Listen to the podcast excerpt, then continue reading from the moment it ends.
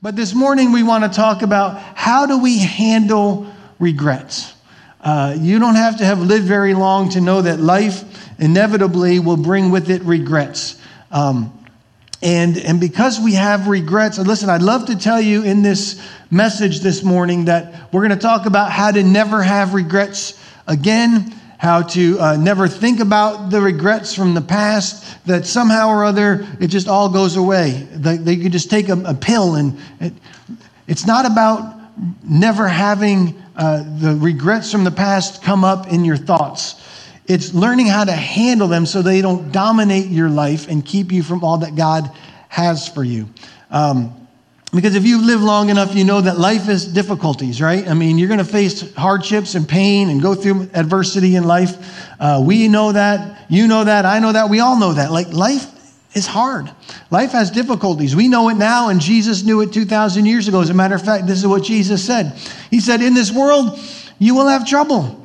Life is full of trouble. Some of the trouble that you're going to face is not your own doing. It's not because you made a bad choice or a bad decision or did anything to bring the trouble upon yourself. It's simply life as an accident.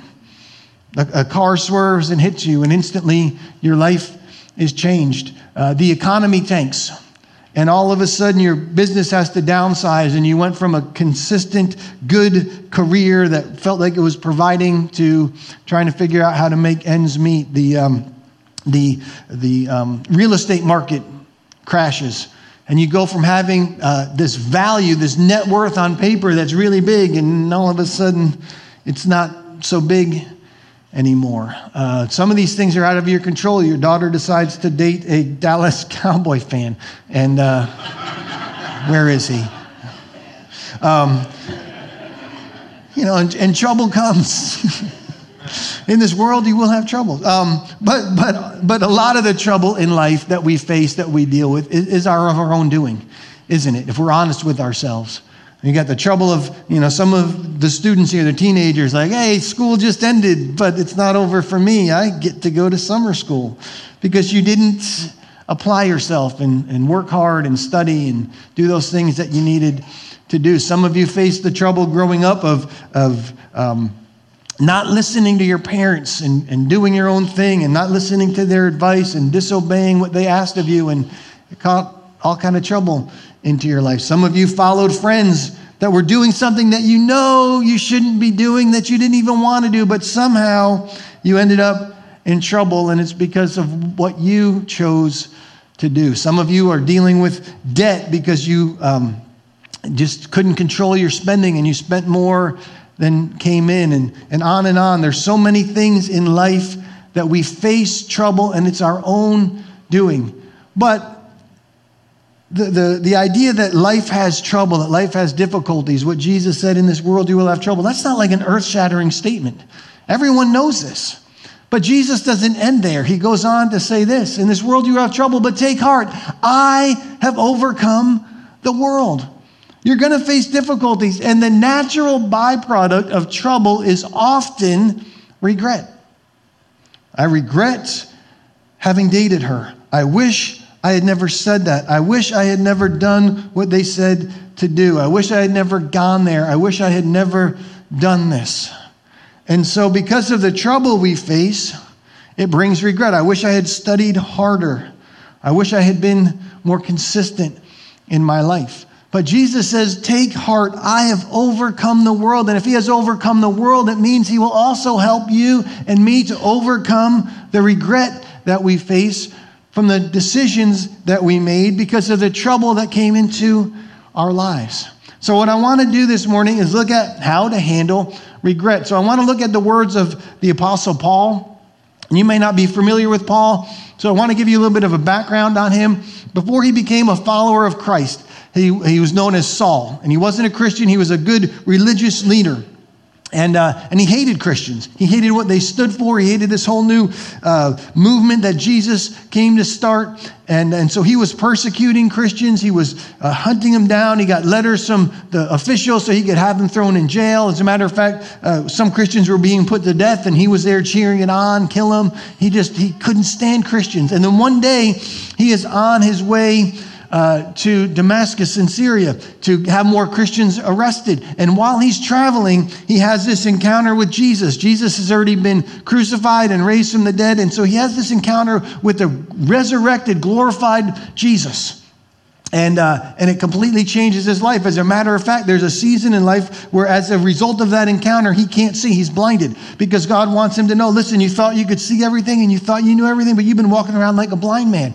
Then he goes and he meets this guy who's a Christian, and God works through him to restore his sight because God says, Now, listen, as I'm changing your life and transforming you, you thought you could see, but you were really, really blind. But now you've been blind, but you're going to be able to see. And it radically changes him. He's no longer called Saul, he's now known as Paul. And he goes on and is used by God to heal others, to set people free, to start churches. He started churches all over the known region there. He led hundreds and thousands of people to faith in Jesus Christ, and he ended up writing over one third of the New Testament. So, if there's anyone who ought to know how to have overcome the regret of the past, it ought to have been Paul. And yet, these are the words that he writes to the Christians in the city of Corinth. He says, I am the least of the apostles. I don't even deserve to be called an apostle. Why? Because of the regret that I carry. I persecuted the church of God. I put Christians to death, and that, that regret weighs on me. So he understood what it meant to walk with regret, to have regret. He didn't get to the point where he said, I don't remember this stuff anymore. He says, I know what I did. But regret isn't going to hold me back. So later on, he's writing uh, to a different group of Christians in the city of Philippi, and he's giving them a list of things that he's done good things and bad things, great things and regrets. And he says, I've done all this stuff in my past. And some of it you can look at and say that's wonderful, and some of it I'm, I'm not really proud of. But this is what he says he says, I forget what the, what's in the past. I forget the past and I look forward to what lies ahead. I press on to reach the end of the race, forgetting everything in the past good, bad, ups, downs, the great accomplishments. And I forget all of that and I press on. I run the race because I want to reach the end of the race. There's a race that's marked out for me, and I want to be faithful to that. And so, what Paul is telling us is that for you and for me, what we can know is this that we do not need to let regrets dictate our future. Don't let your regrets dictate your future. It's so easy to say, well, I've done this in the past, therefore I can't be used in the future. But if Paul could be used, a man who put Christians to death, God can use you. So, how do we handle regret? Because regret won't go away. I know people that regret things they did 30, 40 years ago. And all of a sudden, it comes back up in their thoughts when they lay their head on their pillow at night and the regret threatens to overwhelm them. Regret is there. So, how do you handle it? Because it's not just going to magically go away. You're going to remember what you did. But how do you handle it in a way that it doesn't keep you from your future. It doesn't dictate your future. It doesn't say, this is all I'll ever be. So I want to look at three keys to handling regret. The first key is this the key to overcoming regret is grace. I, grace is probably my favorite. I, if I could preach on one topic, other than Jesus, obviously, but you know, without Jesus, there is no grace. Um, it would be grace. Just the grace is this amazing reality because grace is freely given, and that means it can be freely received. It's freely given. God doesn't give grace based on merit, He gives grace based on His character. And so, because He gives it freely, we can receive it freely. We don't have to earn it. We don't have to behave a certain way. We don't have to measure up to a certain standard. We come to God and say, I need grace, and He pours it out. And then we mess up and we go back and say, God, I need grace. And He pours it out. And we make a mistake and we say, God, I need grace. And He gives it. Does He want us to change? Does He want to be, us to be transformed? Does He want to be, us to be different? Of course He does. But His grace isn't dependent on externals, it's a reflection of His character. So, if you want to overcome the regret of what you've done, now, I just want to make this clear. This isn't just sin. You can have regret for something that's not sin. It's simply you didn't do things the best way that you could have. So it might be a sin thing. It may be some way in which you violated the holiness of God. It may be just, you know, I didn't make good financial decisions, and I regret that. I wish I had saved a little bit more when I was in my 20s or 30s. Well, that's not a sin. I mean, you don't need to go, God, forgive me. But you regret it. You go, now I'm in my 40s or 50s or 60s, and I don't think I'll ever be able to retire because I didn't save.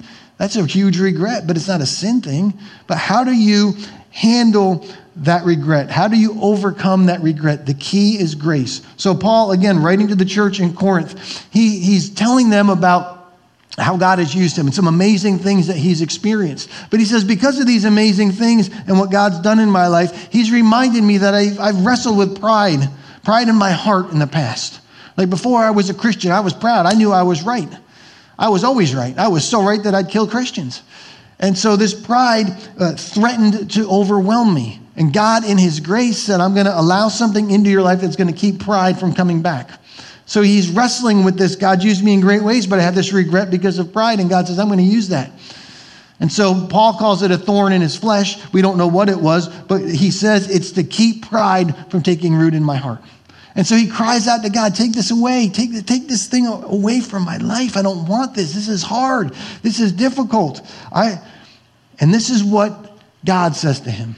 He said, My grace is sufficient for you. My power is made perfect in weakness. So Paul says, Therefore, I will boast all the more gladly about my weakness, so that Christ's power may rest on me, may be displayed through me, may reside within me. So, what he's saying is, yeah, I have done some things that I'm proud of and some things I'm not proud of, but God's grace is there. When you are powerless to overcome the regrets, the shame, when you feel like you're going to drown in an ocean of regret, grace. Grace is there.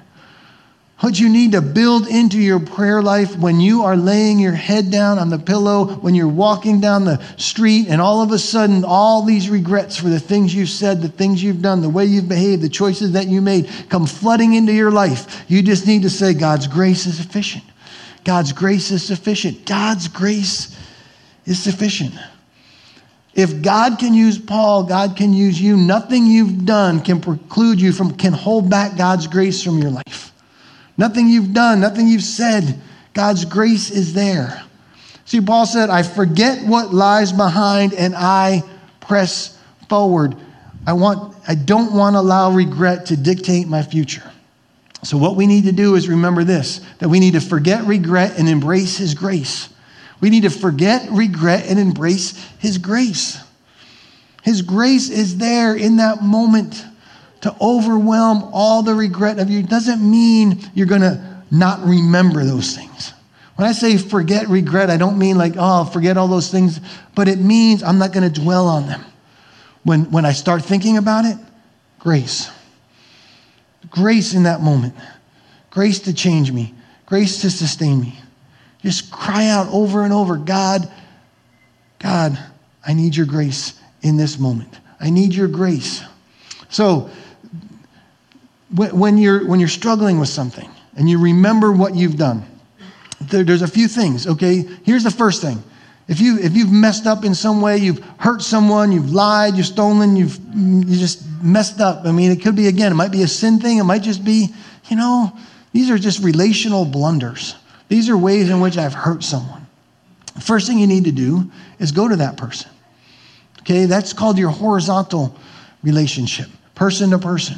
And you need to go and say, hey, I messed up. I, I hurt you. I violated you. I stole. I, I, I misrepresented you. I, I, somehow or other uh, uh, lied about the situation. I defrauded you. Whatever it was, I just, I wasn't kind and I should have been kind. I wasn't caring and I should have been more sensitive. Whatever it is, you go to them and say, I'm sorry, will you forgive me? And they have a choice. They can say yes or they can say no. It's God's grace in that moment. If they say yes, wonderful. If they say no, there's nothing you can do about it. But you also need to go to God. And that's your, that's your vertical relationship between you and God. And you say, God, I need you to forgive me. And the Bible says he's faithful and just and he'll forgive us of all our sins. So you go to God, he'll always forgive you. People may not forgive you because we're not God. God will always forgive you. So you go to God and they, He forgives you. You go to that person, they may or may not. If they do, your relationship is restored. If not, then you say, okay, I've done everything I can do. Now you trust God's grace to possibly down the road reconcile that relationship. But it doesn't end there. Then what you need to do is you need to go to other people.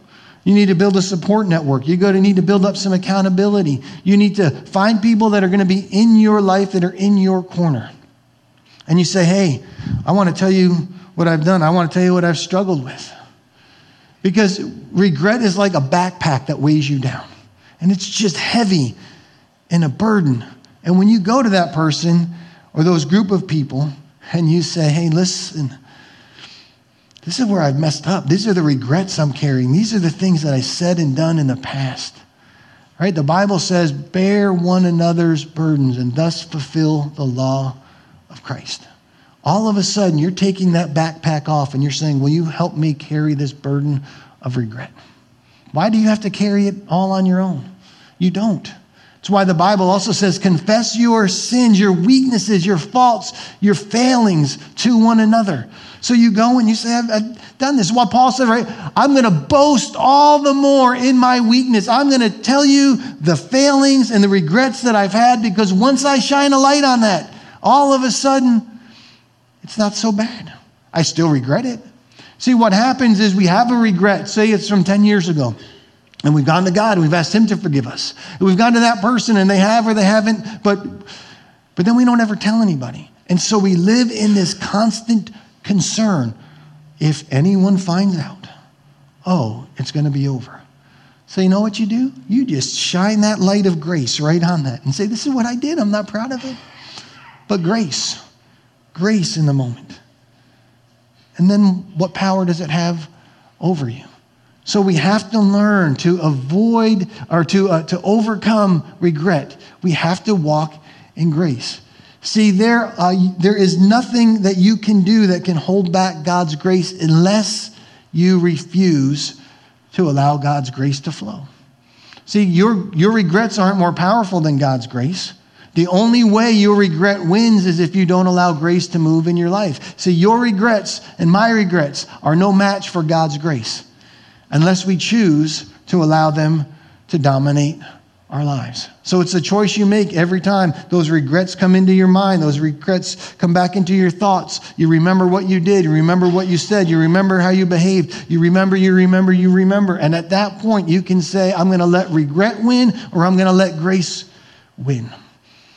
And you have to choose grace. His grace is sufficient. His grace is sufficient. His grace is sufficient. But what if it's not a regret because of something you did? Like it's something someone else did, but you are kind of carrying the bucket. You're kind of carrying the, the, uh, so, like one of your parents, you know, ended up in prison, or they cheated, or they lied, they misbehaved, they, they, they did things that were hurtful and, and wrong. A business partner stole from you, uh, a friend betrayed you, a spouse walked out on you, and, and they acted in this just horrible manner. And, and you kind of feel a responsibility for that, like it reflects on you. So, if it's a parent, you might hear people say, Well, you're just like your father. She's going to be, she's going to turn out just like her mom. They're going to end up being just like them. And you almost feel like somehow or other um, that, that you are carrying their regret, that their regret is reflective of you. So, well, how do you handle that type of regret? The key to releasing their regret is righteousness. So you may have heard uh, the, the, verse from Deuteronomy where it says, uh, God will visit the sins of the father to the third and fourth generation, but he will pour his loving kindness to a thousand generations. Anybody ever heard that verse, some variation of that? Two of you. Okay. Um, it's in the Bible, it's in Deuteronomy. Look it up. Um, so, what God's point was there is that he wanted to impress. This is through the Mosaic law, the law that he gave to Moses. And so he's wanting to impress upon the people that he works through families and that moms and dads and sons and daughters will learn from each other and we will pass things down to each other. And when we're faithful to God in one generation, it helps the next generation to be faithful to God and so on and so on and so on. But if we're unfaithful to God, it will potentially destroy the next generation. And so the, his whole point was I work through families. But they began to take that idea and began to build an, an entire um, philosophical construct around it that said if a father messes up, then the son has to pay the guilt, has to pay the price for the father's sin. And if a son or a daughter messes up, then the mom and the, or the dad have to pay the price for that person's sin. And it became very unhealthy. And God said, you, You're misunderstanding the entire point. So, this is what he now says later on through the prophet Ezekiel. He says, The child will not share the guilt of the parent, nor the parent share the guilt of the child. In other words, their regrets have nothing to do with you. Their mistakes, their shame, their failings, their, all the things that they've done, even if it's not sin, that is not on you. He goes on to say this in the next verse. He says, But the righteous, the righteousness of the righteous will be credited to them, and the wickedness of the wicked will be charged against them. So he's saying their failings have nothing to do with you. You live righteous. You live a life that honors God. You live a life that shows kindness and grace and forgiveness. You live the way that God asks you to live, and God will honor you. God will pour his blessing upon you. Your life isn't a reflection of theirs. So stop carrying their shame, stop carrying their regrets. Because if you do carry their regrets, then eventually their regrets will become your regrets. It becomes a self fulfilling prophecy. Well, if my dad's a cheater, I'm going to be a cheater. My dad couldn't be faithful to my mom. I know I won't be faithful to my mom. Well, if you know you're not gonna, you know what you're gonna be? Not gonna. Right? I mean, you've already decided. I mean, and you know, I just just the way I am. I mean, if my mom was a druggie, then I'm gonna be a druggie. So I might as well light it up, snort it up, and shoot it up. So you know, but you have to say, that's not who I am. My life is not dictated by their regrets. I can live a life of righteousness. And if I live a life of righteousness, then that's who I am. And if I choose to live a life of wickedness, then that's who I am. That's who I'm choosing to be, but it's not based on what my mom did, my dad did. It's not based on what my children did. It's not based on what my aunt did, my uncle did, my cousin did, my, uh, my spouse, any of those things. You have to learn that you do not need to let their regrets become yours. But so many of us pick up the regrets of others and say, This is who I am. You live a righteous life and you don't have to carry their regrets. So when, when the regrets of your life come into your heart, into your thoughts, His grace is sufficient. When their regrets threaten to become your regrets, just say, I can live a righteous life. But what about the whole idea of avoiding regrets at all? Like, I mean, it's great that we can overcome regrets. And we and thank God for that. Thank God for His grace. It's great that we don't have to take their regrets on ourselves. But you know what's even better? Avoiding regrets to begin with. So here's the third key the key to avoiding regret is discipline. It's learning to say, I don't need to make choices that are going to lead me to have regrets. So, this is what Paul says. He's writing to the church in Corinth. He says, I discipline my body, I keep it under control, lest after preaching to others, I myself should be disqualified. Again, he's talking about running a race. He said, I discipline myself. I don't want to regret what I've done, and as a result of that, I'm disqualified from the race. I want to finish the race that's laid before me. Why does he talk about discipline? Because he knows how difficult it is to live a life free of regrets. We all wrestle with doing things that we don't want to do. This is why he wrote, wrote this to the church in Rome. He said, I do not do the good I want to do, but the evil I do not want to do, this I keep doing. This whole passage in Romans, I love it because it's, I feel like it's me. Like I wake up in the morning and this is who I want to be but it's not who I ended up being. I ended up doing this thing, and that's not really what I wanted to do. And I didn't want to do this at all, but I ended up doing it, and I don't understand myself. Right? I mean, is anyone like that? Like, you just like, you know, I know what I want to do. These are the things that, that would be honoring and pleasing to God, that would help my marriage, that would be good to my children, that would be helpful to people in the church. It's what I want to do. As soon as I stumble down the stairs and drink my first espresso, I'm just making a mess of everything. Why am I doing this? Because Paul knows we need to be disciplined. We need to be disciplined in our lives, but he also knows you can't do it on your own. It's not about self discipline. You don't have it in yourself. If you had it in yourself, he wouldn't have said, The things I want to do, I don't do, and the things I don't want to do, I do. He'd have said, I just pull myself up by my bootstraps and I get it figured out. He says, It's not in me to do it by myself. You don't have enough discipline in yourself in order to do the things you always want to do and never do the things you don't want to do. He says, It's only by the power of the Holy Spirit, alive, active, moving in my heart, moving in my life, that God, through Jesus Christ, can deliver me from all these things. That's why he writes six verses later. He says, Thanks be to God who delivers me through Jesus Christ our Lord. So you have to get to the point where you say, I need discipline. But that discipline isn't found in me, it's found uh, by God working through me as He sends the Holy Spirit, as, the, as Jesus leads you and guides you and directs you. See, the root word that we get the word disciple from is the same root word we get the word discipline from. So, as followers of Christ, we're called to be discipled, uh, disciplined disciples. We're called to exercise discipline in our lives, and that discipline comes from God. So the writer of Hebrews is talking, and he's saying, Listen, God's your heavenly Father, and he's going to bring discipline into your life. And this is what he says He says, No discipline seems pleasant at the time, but it's painful. However, later on, it produces a harvest of righteousness and peace for those who have been trained by it. All of a sudden, he says, You want righteousness and peace instead of shame and regret? Then learn to accept the discipline that God brings into your life. It's not pleasant, it's not fun. But listen, any athlete who's going to be successful has to be disciplined.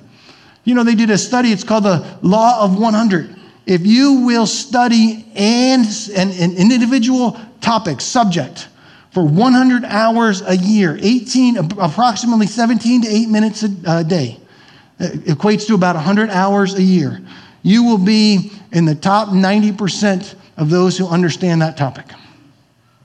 But that requires discipline, it requires consistency. It requires you saying, I'm going to be disciplined in this area because I want to avoid a life of regret. So, let me ask you a question. What is the thing right now that you want most? What is it? You want a, a deeper, more intimate relationship with God, your Heavenly Father? Do you want to get out of debt? Do you want to grow your business? Do you want a better marriage? Do you want a deeper relationship with your children? Do you want to get in better shape? Do you want to um, grow uh, your business in some way? What is it? What is it that you want? What is that thing? You want to break that addiction in your life. What is that thing you want the most? Some of you are going, there's a lot of things I want the most. Just pick one. Because what, you, what I want you to do is invite God to bring discipline into your life in that area. And if you start with 5, 6, 8, 10, 20, 30 things, it feels overwhelming. But start with one and say, God, bring discipline into that life, into that area of my life. And as you begin to see that thing happen the way you desire for it to happen, it, it opens you up to invite God into more and more areas. So, what is that thing you want the most?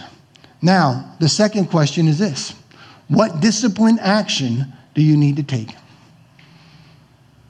Because you can't just want it. You have to do something about it. What's that next discipline action that you need to take? And most of you already know what it is. You need to join a group. You need to call a financial advisor. You need to change your schedule. You need to stop that behavior. You need to call a counselor. You need to um, join a gym. Whatever it is, that thing that you need to do. And you're going to have to carve out time to do that, to be consistent with it. Some of you say, I want a better marriage. Well, you know, you need to make your marriage a priority. Today, this morning, uh, my wife and I are celebrating 29 years of marriage. but, but it's taken hard work, it's taken consistency. I mean, she is gracious. Talk about grace. Probably why I love Grace so much. Uh, her name's Jamie, but if I could change her name to Grace, it'd be even better. No, um, no, uh, she's gracious, but we, it's been hard. It's not always been easy, but we've, we've tried to make our marriage a priority. We've struggled at times, but we keep going. But if you want to have a great marriage, make it a priority. Have a date night. Here's something you could do. I heard Craig Groeschel talk about this. I think it's a great idea. You should attend an NIB conference, an NIB weekend. Who knows what an NIB weekend is? All right, ready? Naked in bed. That's right. Send the kids to grandma and grandpa's, and you spend the weekend naked in bed. I learned growing up. I, this is true. It's a true story. It had nothing to do with the sermon, but I just thought I'd share this with you. I learned growing up. You can't you can't say naked from the pulpit, but you can say naked. Um, attended naked in bed conference. Hey, where where mom and dad going? NIB conference. Listen, you tell me that, I'll say I don't want to see you at church. You enjoy the weekend once a year. Once a year. no, but, but maybe in, in, in seriousness, maybe your marriage is, is, needs more than that. So you got to call a, counselor, call a pastor, call a couples uh, uh, counselor and, and, and invest in that and spend the time.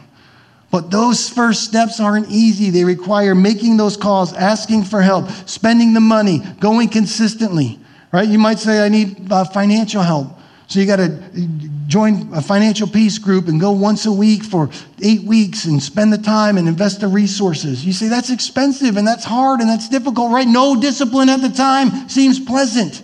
But those who have been trained by it will reap a harvest of righteousness.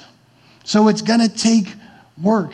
It's going to take consistency, but if you want to avoid a life of regret, then always, always, always choose discipline. So when someone shows up with that box of Dunkin' Donuts, listen, you can eat them all. There's no law against it. But you could say, God, in this moment, I want to get in better shape. I want my body to not break down. I want to be able to do the things that you've called me to do. So, God, allow me to have the discipline to not eat any or to eat one and then walk away. Because if you eat all 12 or 24 or 36, um, you'll regret it. But you don't have to live a life of regret. Or maybe with your finances, you say, I want to have financial freedom in order to be generous and help people. But that means when you see that thing that pops up on your uh, internet, when you see that commercial, when you walk through the store, that you don't have to buy it just because you can. Instead, you can walk away say, God, give me the discipline to walk away so that I could save more, so that I can be more generous. So When you're walking down the street, or you're in the mall, or you're at the beach, or you go to the gym and you see that person, and biology kicks in. And listen, I may be a pastor, but I'm still a human. All right? Biology kicks in. You know what you don't have to do? You don't have to look back. Oh, yeah. Two on the front, two on the back. Um, no, you don't need to do that. Some of you are like, huh? Ask your mom. Um, you don't need to do that. You say, God, give me discipline. I don't need to take that look. I want to honor you. I want to honor my spouse. I want to honor that person as a human being who's made in your image. And it goes for men and women.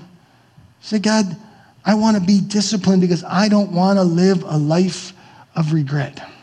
I don't want to live a life that says, Why did I do that? So always, always, always choose discipline. And as you do, it becomes easier and easier and easier. But you have to invite God into that moment. So here's what I want you to remember do something now before it becomes your greatest regret. Do something now. That thing that you know you want, do something now. Because I could line up person after person after person, and they would tell you, you know what? I am living in the biggest moment of regret in my life now because I didn't do something then. But for you, you could do something now so you won't have regret later. So do something now. I don't want any of you to be that parent who says, I wish I had been there when my kids were growing up. And all I have is regrets. Do something now so you can avoid your greatest regret later. I don't want any of you to say, I wish I had taken my marriage more seriously because now I regret the condition of my marriage. I want you to get to 29 years, 39 years, 49 years, 69 years. But do something now before it becomes your greatest regret. For some of you, what you need to do now is speak grace into those regrets from the past. That's what you need to do because if you don't, it will pull you down and it will drown you and it will bury you under a mountain of regret. You can't change what you've done, but you could say, God, your grace, your grace, your grace is sufficient. I messed up. I did things. I didn't understand what I was doing. I wish I had done it different, but I can't. Do something now so that you can walk free from those regrets and those regrets don't continue to multiply. And if for you it's their regrets, then at some point say, That is not mine to carry. Their regrets don't have to be mine. Do something now before what you want doesn't happen and it becomes your greatest regret. Heavenly Father, we come to you right now. God, I ask by your Holy Spirit that you would move in our hearts and in our lives.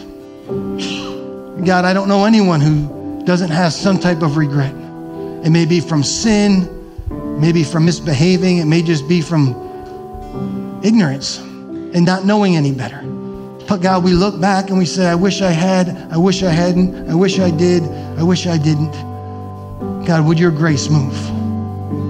For those of us who have life in front of us, we don't know what the future holds, but God, I know we don't have to have a future full of regret if we will allow you to discipline our lives now.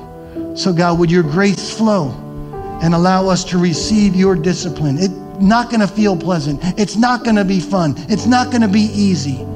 But God, a harvest of righteousness and peace awaits us, a life free of shame and regret. And God, for those of us who have let their regrets become ours, God, would we understand that the guilt of the parents, the guilt of the children, the guilt of the spouse, the guilt of the friend, the guilt of a business partner is not ours to carry. Allow your grace to flow in that situation. I'm going to invite you to stand to your feet and we're going to sing a few songs. I want to start with one probably most of you know Amazing Grace. We're just going to sing the, the one chorus, but here's what I'm going to invite you to do. In this moment, Think of those regrets that you have, those ones that are threatening you. And as we sing about his amazing grace, just ask him, God, allow your grace to flow into my life. During this time, or any of these songs that we're going to sing after that, if you'd like prayer about something we talked about or something else going on in your life, you're wrestling with finances, you're wrestling with sickness, you're wrestling with a disease, you're just a relationship, or maybe you need God to move in a moment right now and you just want to confess what's going on, there's going to be prayer teams up here. And they'll pray with you and they'll pray for you. Allow God's grace to move in your life.